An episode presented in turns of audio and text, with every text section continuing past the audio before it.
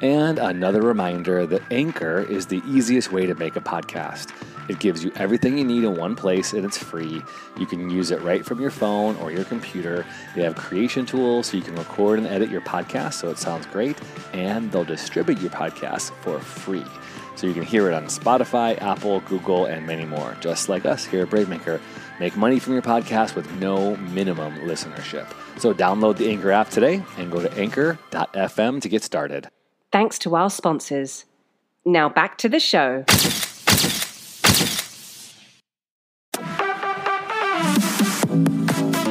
Stories, scripts, and conversations with creators. This is the BraveMaker podcast.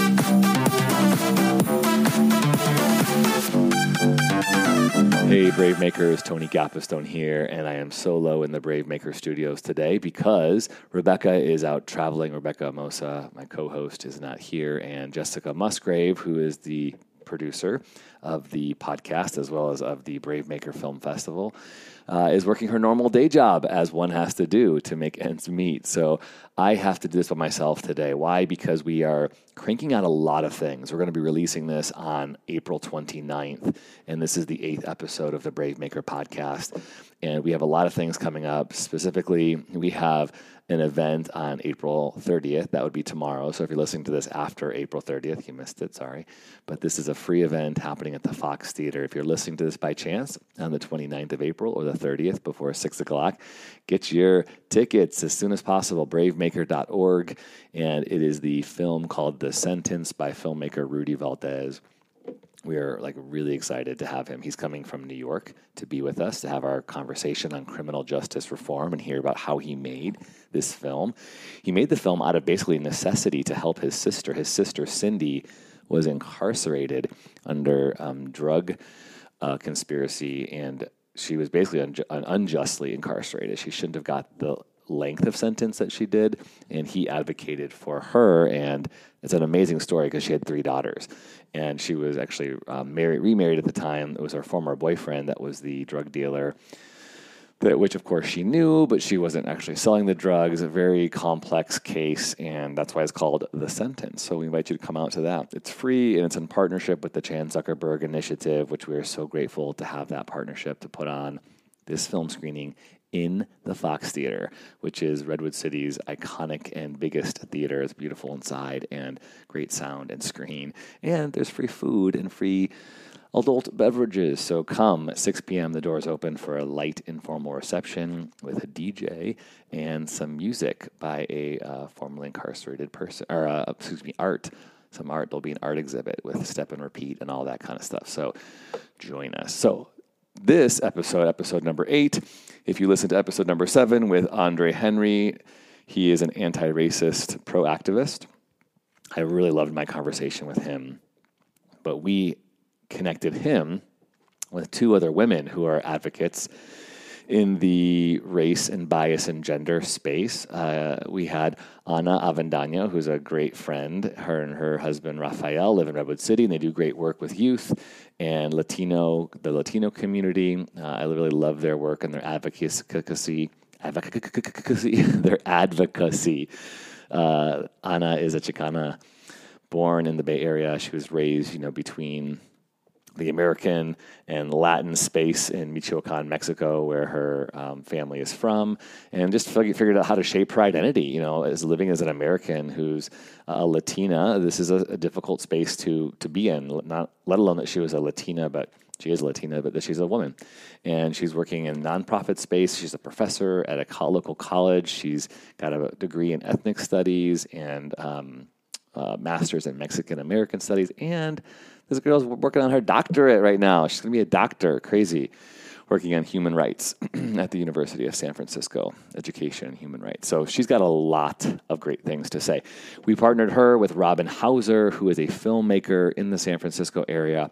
And Robin is actually traveling the world with this documentary called Bias, which is all about how we have these unconscious biases on race and gender. And she did a whole documentary about it. So we had a packed house back in March here of 2019, and we four talked about that. So the beginning goes right into it because we had to flip the switches and all that kind of stuff pretty quickly. So we cut off a little bit of the beginning.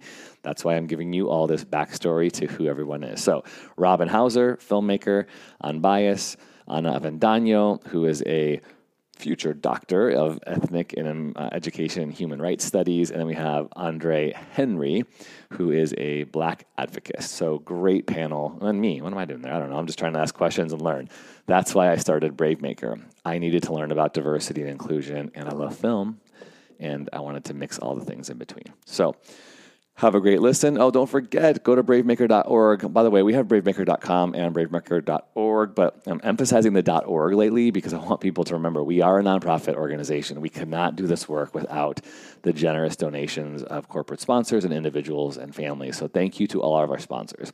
We are so grateful for all the work that you are allowing us to do. And don't forget, we have May 13th, Fight Cancer with Film, a Monday night documentary called Love Always Mom, with a stage 4 cancer survivor who got a surrogate to birth her son and did videos for him, not realizing she would actually survive to see him. Beautiful, heart-wrenching story in which she will be present to talk about. And our film festival is coming up. Oh my gosh. It is so crazy. It's coming up. It's like 5 weeks away. Bravemaker.org for all your tickets. You can buy a pass for 3 days of food and parties and panel discussions. We've got Alex Ferrari coming from Indie Film Hustle. We've got the Making Movies is Hard podcast host, Samiyat and Ulrich, going to join us on our kickoff. We got a magician, Rich Ferguson, who's got a short film about his life. He's going to be performing at the kickoff and VIP event, only available to those with all-access passes. Oh my gosh, we've got Collisions that's going to be screened, and we've got some special actors coming from that film, which we're really stoked about. Oh my, just go and look at all of our films. We have 7 feature films that range from on human trafficking to disability inclusion to veganism to the LGBTQ community and faith. There's so many options, something for everyone. Alex Ferrari's second feature film, On the Corner of Ego and Desire. So many good things, and lots of short films on justice and race and gender. It's so good. It's so overwhelming and stimulating. Overstimulating in a good way. And lots of parties, too. Okay, I'm going to stop talking so you can now listen to the panel on Bias. Brave stories change the world. You are the story.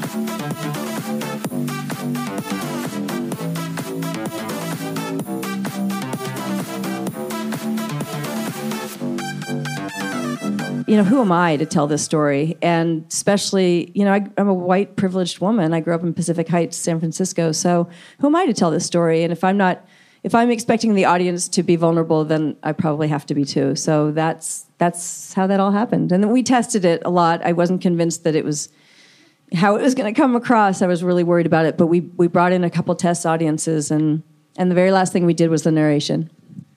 How many of you have seen Robin's TED Talk that she did in San Francisco? Anybody seen her TED Talk? Okay, one person, awesome. We're gonna post two. We're gonna post three. We're gonna post it on our Facebook page, which I highly recommend you joining, because that was another vulnerable piece of sharing. And I'm just curious, what are you finding as you're sharing the film and sharing your TED Talk? What is happening here in Silicon Valley or wherever? Because a lot of this is all here, Bay Area. Yeah, the TED Talk was the most terrifying thing I've ever done.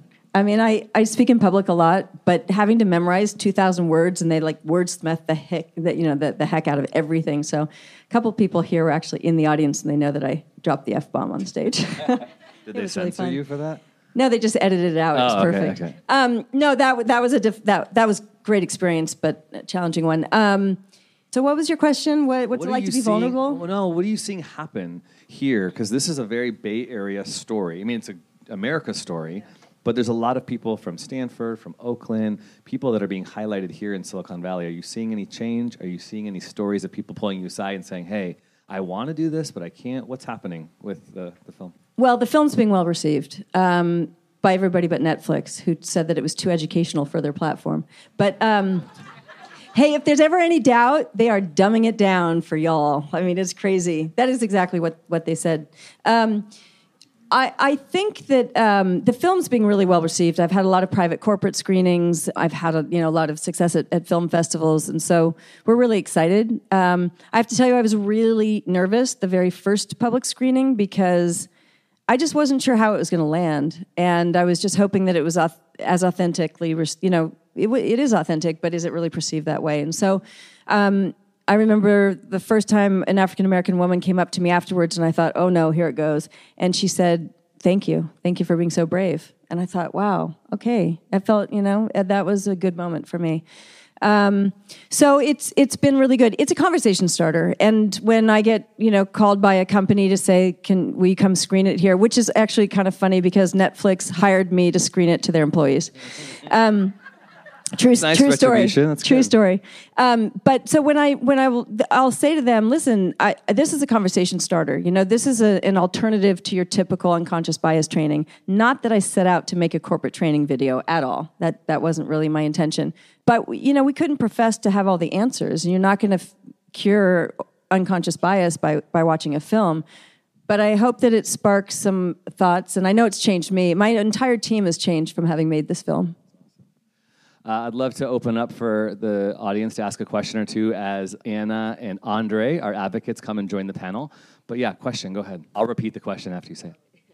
So the question is around what do you think is happening around bias from media, especially when it comes to children? That's an interesting question. Yeah, I actually blame a lot of this problem. I mean, not unconscious bias, because we're human, we're all going to have that. But I mean, I do think that a lot of the sort of perceptions that we have in these stereotypes that we have in our society, a lot of it stems from from media and societal sort of messaging.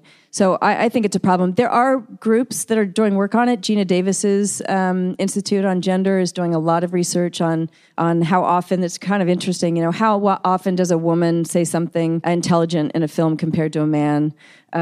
It's shockingly low. So that's there. She's doing some really great work on it, and there are a lot of different organizations and groups that are beginning to put pressure on Hollywood and on our ad council and stuff, just to try to change stereotypes. I think that's a really fantastic point and question. To push the podcast that we have in a few weeks, we'll have a podcast conversation with an actor named Mark Willis, who was in Black Panther. He played one of the Jabari Warriors, and he spent 2 weeks on set and just talked about his audition process. But one of the biggest things he was saying was that as a black actor who lives in Chicago, so many of the casting announcements that he sees for his demographic are, guess what? Thug 1, Thug 2, drug addict. Things that, again, portray these stereotypes of racial injustice. And so I think you are right on that. That's why BraveMaker is here. We're trying to tell brave stories. We're trying to be really intentional with our diversity inclusion. And I got something hopefully we'll be able to tell you at the end of our time today about a project that we're partnering with, which I'm really excited about. But let's introduce our panelists here who are joining in on the discussion. Ana, would you introduce yourself? And then Andre, would you introduce yourself and tell us about your work and who you are? Okay. Hi, everyone. My name is Ana Avendaño, and I live here in Redwood City, North Fair Oaks. I work at Kenyatta College in the International Student Center. I work as a coordinator there for programs. And in the past, I've also taught a Chicano history class at Ohlone. That's actually what I'm working towards right now is my doctorate in education, because I aspire to be a professor. And my degrees include ethnic studies and Mexican-American studies. So I love all this stuff. Mm-hmm. Andre.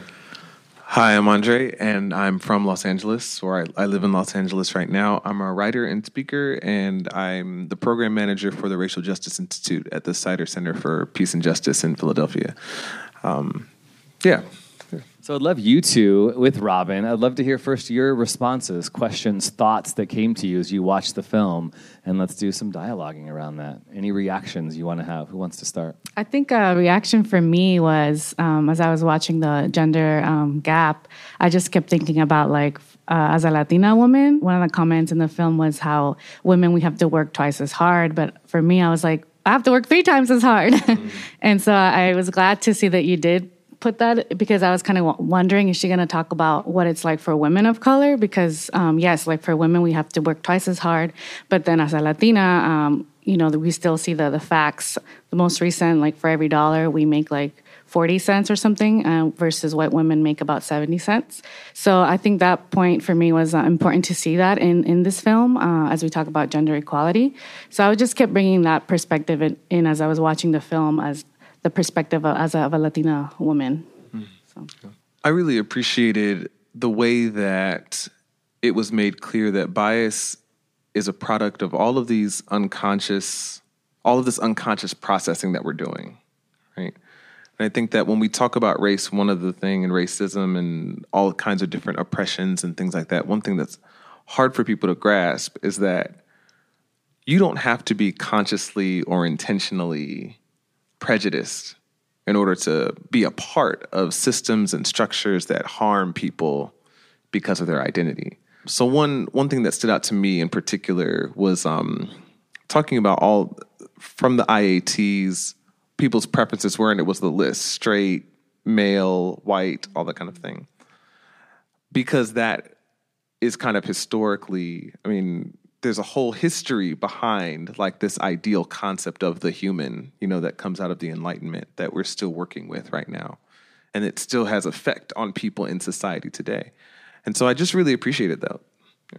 So Andre and BraveMaker have partnered in some video content, and he kind of gave me this new phrase where I wasn't really connected to before, that I would always say, like, I want to help, you know, people of color, or I want to advocate or become an ally for people of color. And Andre was saying, we don't need you to help us. That actually is even more polarizing and harmful because it's this kind of white savior thing. So I really appreciate that you gave that to me. But what you did say was be an anti-racist. Yeah. Mm-hmm. Can you talk about that? Yeah, I think that...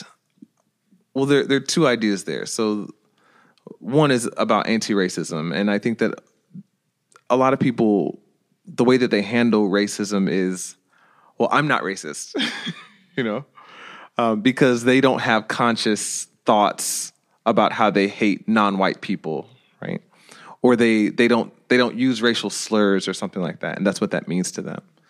But they're defining themselves by what they don't do, by what they think they're not doing instead of what they are doing. And so an anti-racist is someone who actually has their eyes peeled for racism, even is looking for it so that they can intentionally root it out of wherever they see it, you know, whether that be in their home or in the workplace or some institution or organization that they work for.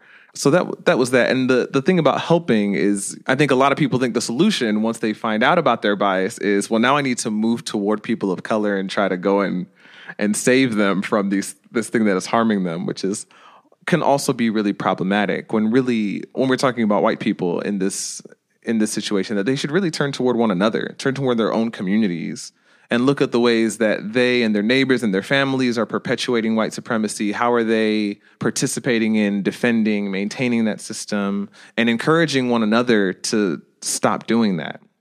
You know, and that motivation being, you know, to think about, you know, one conversation we have in I'm sure you've heard this as well, is that when you talk about white supremacy, a lot of people go, well, not me, you know, like my ancestors or somebody might have owned slaves. I never owned any slaves, you know, that kind of thing. Well, that's great, you know, great that you didn't do that. However, you're not doing anything to actively break with that tradition. And that really is the motivation. It's not like, oh, those poor black and brown people, I'm going to go help them. That kind of reinforces the same dynamic of like, I'm in this place of superiority where I can reach down and help others, rather than saying, I want to do this because I don't want to be a part of a system that harms people. I don't want to be a part of building an unjust world. I don't want to be a part of that kind of problem. Love to hear you two as women share about that, because I think that is something that I took away from the film, is this mandate to go, all right, I need to actively seek out gender inequality. I need to actively seek out this bias that I'm either contributed to or being a passive enabler of. And I wondered if that's something you two could comment on, is what would you say to someone who's looking to actively become someone who's doing work for this justice and for this equality? Well, if we're talking about gender, for instance, you know, a male ally and trying to, and by the way, I think there's a lot of intersectionality in all of this. So I think that's important to recognize, that if we're talking about women, we're talking about women of all color, and same with men. But I would like it to be that way anyway. I know historically it hasn't been. But I think that two things. One, if you're thinking about recruiting like male allies, which is something I talk a lot about in companies and stuff, and something that I think is interesting is the difference between, a true male ally is somebody who's willing to stand up and defend women, even if there are no women in the room. And it's sort of the difference between just being aware of women and their, the sensitive issues around that, or being an actual activist, right? Mm-hmm. There's a difference, and I think that that's hard. I also am fully aware that I do believe that most people are well-intended. Whether it's a man that interrupts and doesn't realize he's doing it, whether it's someone with white privilege that doesn't realize that helping can be taken wrong. So I'd like to start with the idea that most of us are well-intended. And I think it's about education, but it's about getting somebody to look inward so that we realize, what is my responsibility in this? And the difference between being implicitly biased and being racist is pretty big, right? I think racist has intention behind it. You're intentionally considering or treating somebody of color different versus having these. But if the impact is the same, if the result is the same, that you're not hiring somebody who's black, then it doesn't matter almost whether it's an implicit association you have that's keeping you from hiring somebody, a person of color, or whether it's because you're racist. So that's where it gets tricky, and I think that's where it's awareness is obviously the first step. Yeah. Right now I'm taking a course called Whiteness, Power, and Privilege. And again, as a Latina woman taking this class, I'm like, well, it's about whiteness. I'm not going to, what does it have to do with me? And it's actually, it has to do everything. It's just, it's understanding like white supremacy, understanding where these biases come from, where the way that we think, the way that we do, the hiring practices, everything, it has to do with this idea of whiteness. And if you look at it through domination, so it's just really like understanding like who holds power. And it's not like white people, it's whiteness as like a society structural thing that, you alluded to historically. So understanding the just our nation as a country, where how it was created is with this idea of whiteness at the top. And I think that's where when we start to understand that, then we can start to recognize how the things that when we see people, the biases, it's misinformation that we have. Mm-hmm. And that's what the author Robin DiAngelo, she's really great, by the way, recommend her. And so she talks a lot about this whiteness and what we can do with the misinformation that we have of people, and start to break that down. Andre and I were talking today about how many white people don't take African-American studies, and how many men don't take women's studies, and how backward that is, right? Like, to think, oh, a women's studies class, I never would have thought of signing up for that in college. Just wouldn't have thought that was for me. But the power of education, the power of knowing, I'm really convicted about that, wanting to be different. Before we take some audience questions, I wanted to acknowledge Iris and Maria. Could I have you guys come up here real quick? There's a table out in the lobby as you guys walk out with the Girls Leadership Institute, which is right here in the Bay Area in Oakland, right? And Iris and Maria lead this amazing program for girls, girl empowerment and education. And my daughter and my wife took it together. And so I want you to quickly just talk about it, 30 seconds, so people know what it is and how to get connected. I know. Hi, I'm Iris. I'm Maria. We're with Girls Leadership, and we equip girls with the skills to exercise the power of their voice. From you saw from the movie today, we talk a lot at Girls Leadership about self-advocacy and being able to use your voice. And we have a summer program that's coming up in Mills College. And we have programs that are throughout the Bay Area. And Maria and I will be more than happy to talk more about what we do. And thank you so much for inviting us. Yeah. It's just super cool because moms and daughters can take these classes together. So if you have nieces or granddaughters, please consider it. My daughter super loved it. My wife loved it, and I loved it, and I wish I could be a part of it. So thanks for being here, you guys. All right, questions. Questions for Robin, Ana, and Andre, all the way in the back. Nice and loud, I'll repeat it. Question is places, cities, countries that are less biased. Good question, thank you. So I haven't, had enough. This film came out about a year ago, so I have screened it in places like Sweden, and I'm about to go to Europe. But I asked Masran Banaji that question, exactly. And I said, you know, is there like the perfect world? I mean, if you were, is it better in a cosmopolitan city versus, say, you know, some small town in Ohio, for example? And she said, no, it's actually worse in New York City. And I said, wait, explain that to me. That doesn't make any sense. And she said, because what our brains do is we are more, we can process all this information coming at us better if we categorize things. So somebody that lives in New York begins to categorize, oh, you know, it's a deli, they must be run by Jewish people. And you're Vietnamese, does your family own a nail salon? And, you know, I buy my newspaper every morning from somebody from the Middle East. And so you begin to develop through this pattern these sort of associations, and therefore you categorize that. Whereas somebody who grows up in a really sort of homogeneous society or town hasn't yet formed that. Now, everybody might be different, and so there might be caution and sort of this feeling of I'm not as comfortable around different people. And if they watch a lot of television, they've probably formed their opinions. But interestingly, they have less strong associations because they don't live around it every day. There aren't things that reinforce it all the time. Thank you. Next question. How about right here? Yeah, I couldn't help not thinking about the academic admission scandal in relation to what we see here today. Okay. As a public school educator, I see bias ingrained at such an early age in kids sometimes. So I really would love to see your piece brought down a movie for young kids at some point. Mm-hmm. I just want to highlight, we do have students here from Carlemont, yes, and the Siena Youth Center. Let's see, give it up. Make some noise if you're a student.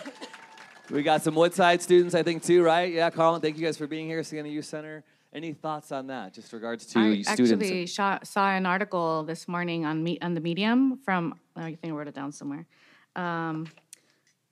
Embrace Race, it's a coalition, and they wrote about how it's important to educate as soon as, I mean, I have like a 6-month-old, so, you know, as early as that, just to start teaching them about how it's okay to say, you know, that's a Black person, that's an Asian person, to recognize their identity, to be okay with talking about race. And yeah, just as early as, you know, the young people here today, as for them to learn about these different things. It's important so that we can stop being like so afraid. Yeah, and it's really frightening how soon and early some of these perceptions become ingrained. Does anybody familiar with the Clark doll test? Mm-hmm. Yeah. I mean, that's crazy, right? It was done in the 60s, I believe, where they put different colored dolls in front of kids, and these kids were between 5 and 8 years old, and the kids were Black, and some were Black, some were white, all different races. But even both the white and the Black kids, when they were asked, you know, point to the smart doll, they pointed to the white doll. And point to the mean doll, they would point to the dark-skinned doll. So, I mean, these are young kids. Mm-hmm. And that is absolutely shocking, you know, that happens. And just to answer your question more directly, we did cut an educational version of this film that's supposed to work within, you know, it's 55 minutes within a classroom hour that's more geared toward middle school. And I just want to highly recommend if you work for a Bay Area company. I know we do have Facebook here, and GuideWire, and Stanford is here today. Thank you guys for being here. Robin would love to come to you and share this film if any of you have those opportunities to bring this film to your companies. Yeah, for sure. We have time for like maybe two more questions. Yeah, right there. Is the film available generally on any platform? Not yet. Not yet. So we just got off the film festival circuit. We might do one or two more film festivals. We've done, I think, 13 or 14 now. I do have it out there for sale. So as I said earlier, Netflix said no thank you. Amazon Prime said no thank you. So I can get it up on Amazon, but in terms of them calling it an original. So anyway, so I'm working on that. But really, I have a window of about a year to do as many, you know, corporate screenings and sort of what we call high-price screenings as possible, just to, you know, recoup some of the cost and to... make your next one. Yeah, make the next one, and also just keep the production team alive. So that's what we're working on for the next 6 to 8 months. But I feel this great responsibility and sort of this tug between, you know, having to do what's right for business perspective, business sense, in terms of making money from the film, and then also getting it out there to the public, because we get we get emails every single day saying, when can we see this film? When, you know, this film should be available to everybody, but, you know. Covered so many awesome, I mean, from Abby Wambach, I mean, to all the different ways. I just think like, it's great. Raf. Yeah. Can we know educationally why Netflix said no? I'm going to get in trouble. Power of the people over here. Here's what we can do. Everybody needs to get on their phone or go home and try to search for this film on Netflix. So search for, like, Bias, and then put Robin Hauser. Seriously, because they said no to my last film, which was Code Debugging the Gender Gap, and then they came, and I screened that film at their, you know, world headquarters also, and then they came back to me 9 months later and said, we want to revisit putting it. Why? Because so many people got on and were Googling trying to look for it. So pretty funny. We need that. That's really important. A word of mouth for a filmmaker is super important. There's so much here about the art, but there's business as well. And so your word of mouth, your sharing, you're taking pictures of this panel tonight and tweeting it, super, super helps. Just keep searching for it. All right, let's see. Any women want to ask any questions? This one right here. Oh, right here, yeah. Oh. So question would be, as a talent recruiter, she's facing a lot of obstacles. It feels like you're having your own bias against you and your selections, potentially. What would you recommend? I mean, honestly, the problem is if a company doesn't want to change the way they're doing things, if they don't care, if they don't, then they're not going to, right? Unless they know. I always try to throw facts at companies and say, you know, things like, did you know that companies that have upper management with, you know, at least some women are more profitable and those type of things. I always go back to the money. Harvard Business Review, June 2011. Huh. But I think that's the problem. And so what I would recommend is to try to find a few allies. Whether they're women or men, try to find a few people that care about these issues as much as you do. And when they make a comment like that, exactly what you're saying. If they say, I don't want to hire her, she's too aggressive, just say, well, boy, then I don't think any of these candidates work very well, right? Mm. I mean, just keep putting it back. And if none of them are listening, go up a step. Go up a level. You'll find somebody that cares about this. And I always, the last resort is, gee, I think that, you know, Glassdoor would hate to hear about this. Right. Andre, can you share, because everyone who got a ticket tonight, we will send an email out this week, and we will include a link to the work of Andre in his, it's called Hope and Hard Pills. Can you tell them about that, what that is real quick as we end? Yeah, sure. So Hope and Hard Pills is an email list that I started in late December about anti-racism and social change. And what I've been doing the past, 4 or 5 years is just reading every book that I can about how ordinary people can work together to change their society, just back to back to back. And what I found is that people don't know largely the history that around the world, you know, of just people who got fed up, you know, in some in some organization or in some country and decided that they wanted to change things and they did it. So every Saturday I send out a story, a thought, a blog, something that, you know, that I discovered and that, or that I've been discovering that people don't know, and then curated lists. So like your film would definitely be something that I would send in this email for people who want to learn about that kind of thing. So if you want to be resourced, we will send that out. Would you give it up for Robin Hauser, director of Bias Film? Ana Avendaño and Andre Henry, our advocates. They will be around afterwards. I'll let you guys go to your seat. Before you go, can I just take a few minutes? It's 9:11 right now. Here's what I have for you. I have two different things. Samah, come on up here. As you guys go, thank you so much. Let me tell you this, that BraveMaker wants to make a dent in Redwood City and the Bay Area when it comes to these type of conversations. We want to be curating films, bringing filmmakers, bringing advocates, bringing our partners together and talking about what is happening with diversity and inclusion through stories. Brave stories change the world, yes? And we want to be that story. So if you have a company, if you have an individual interest in supporting what we're doing, there are these cards on your chairs But you could take one and consider. Tonight, you could even give a donation if you wanted. If you gave a donation tonight, you could get a shirt or a mug as you leave. If you wanted to become a presenting sponsor, you could get all-access passes to our June 1st and 2nd film festival. Just go and see our table out there in the front, or take the card and email me afterward. We need partners to continue to do this work. We're so excited for what's happening, and I want to introduce to you Samah Damanhoori. She is a woman from Saudi Arabia who is going to be telling a story that BraveMaker is going to be partnering with, and I have her for the next 1 minute tell us what that story is all about. Okay. So, hi everyone. My name is Samah and I'm from Saudi Arabia. It took me a year and a half to cross the border because women cannot work, study, or travel without a male permission or a male companion. After 3 months of my arrival, my father changed his mind and he said, you know what, you gotta come back home, get married, and then you can do whatever you want. I said no. I told him I want to stay here, finish my master's at Notre Dame de Nemours. He didn't like the idea. So I was under the Saudi scholarship. So he called the Saudi embassy in Washington and he canceled the scholarship. So he left me here with little to nothing.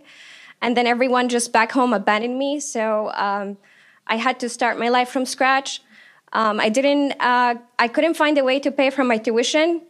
I said goodbye to everyone at the university by the end of 2016, and I applied for asylum. By January 2017, people started to hear about my story. So 10 business owners paid the tuition at the university. Catholic Workers House in Redwood City, they offered housing and food.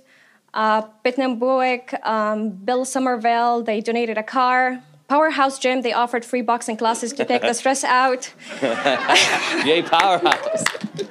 Oscar Romero Foundation, they paid for a lawyer and I got my green card. I became a public speaker, so I go to schools and companies to talk about my life story.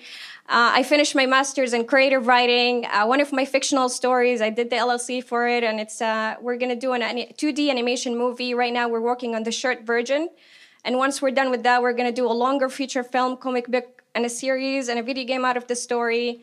And we recently just got a physical sponsorship from BraveMaker, so we're announcing that right now. We're so excited. We also signed a contract with the Rogue Mark Studio at Berkeley, so the actual animation right now is happening. I also started a VR project. We're going to help refugees and people all over the world to like overcome traumas by building a model, so they can like a therapy way. And plus, I started a song. I called it Blackwater to support the Saudi women movement. Thank you. Awesome. So Samah is part of the BraveMaker family. We want to continue to grow this movement. Thank you guys so much. I really appreciate it. Thanks for staying. Thanks for being here. Let's do this again. How about April 30th and March 13th? We'll see you guys. Go to bravemaker.com. Thank you so much. BraveMaker is a 501c3 nonprofit organization. Our work is funded by generous patrons like you. Support the podcast with a tax-deductible donation at bravemaker.com.